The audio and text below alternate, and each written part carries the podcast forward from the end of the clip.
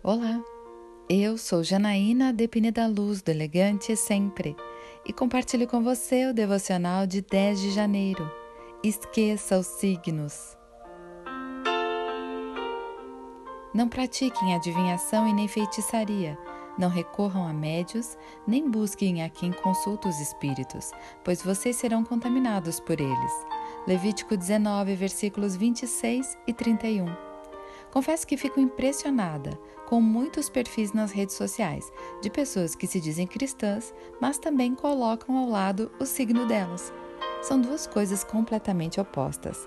Elas acham que não há nada demais em ler o horóscopo do dia, consultar uma pastral ou ir a um médio, mas a Bíblia é claramente contrária a isso. E por quê? Porque o nosso futuro já está determinado por Deus. Querer saber antes é o mesmo que dizer ao Pai que ele não é sábio bastante ou que você não confia nas decisões dele.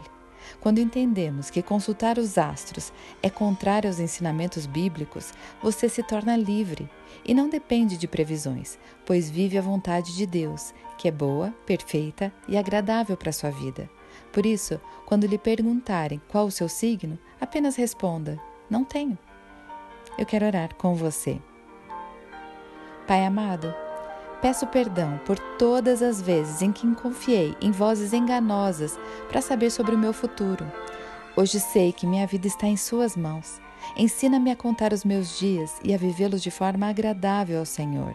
Que eu seja tudo aquilo que o Senhor desejou para mim e que eu simplesmente esqueça até mesmo qual o meu signo, pois a partir de hoje me importa apenas parecer com Jesus.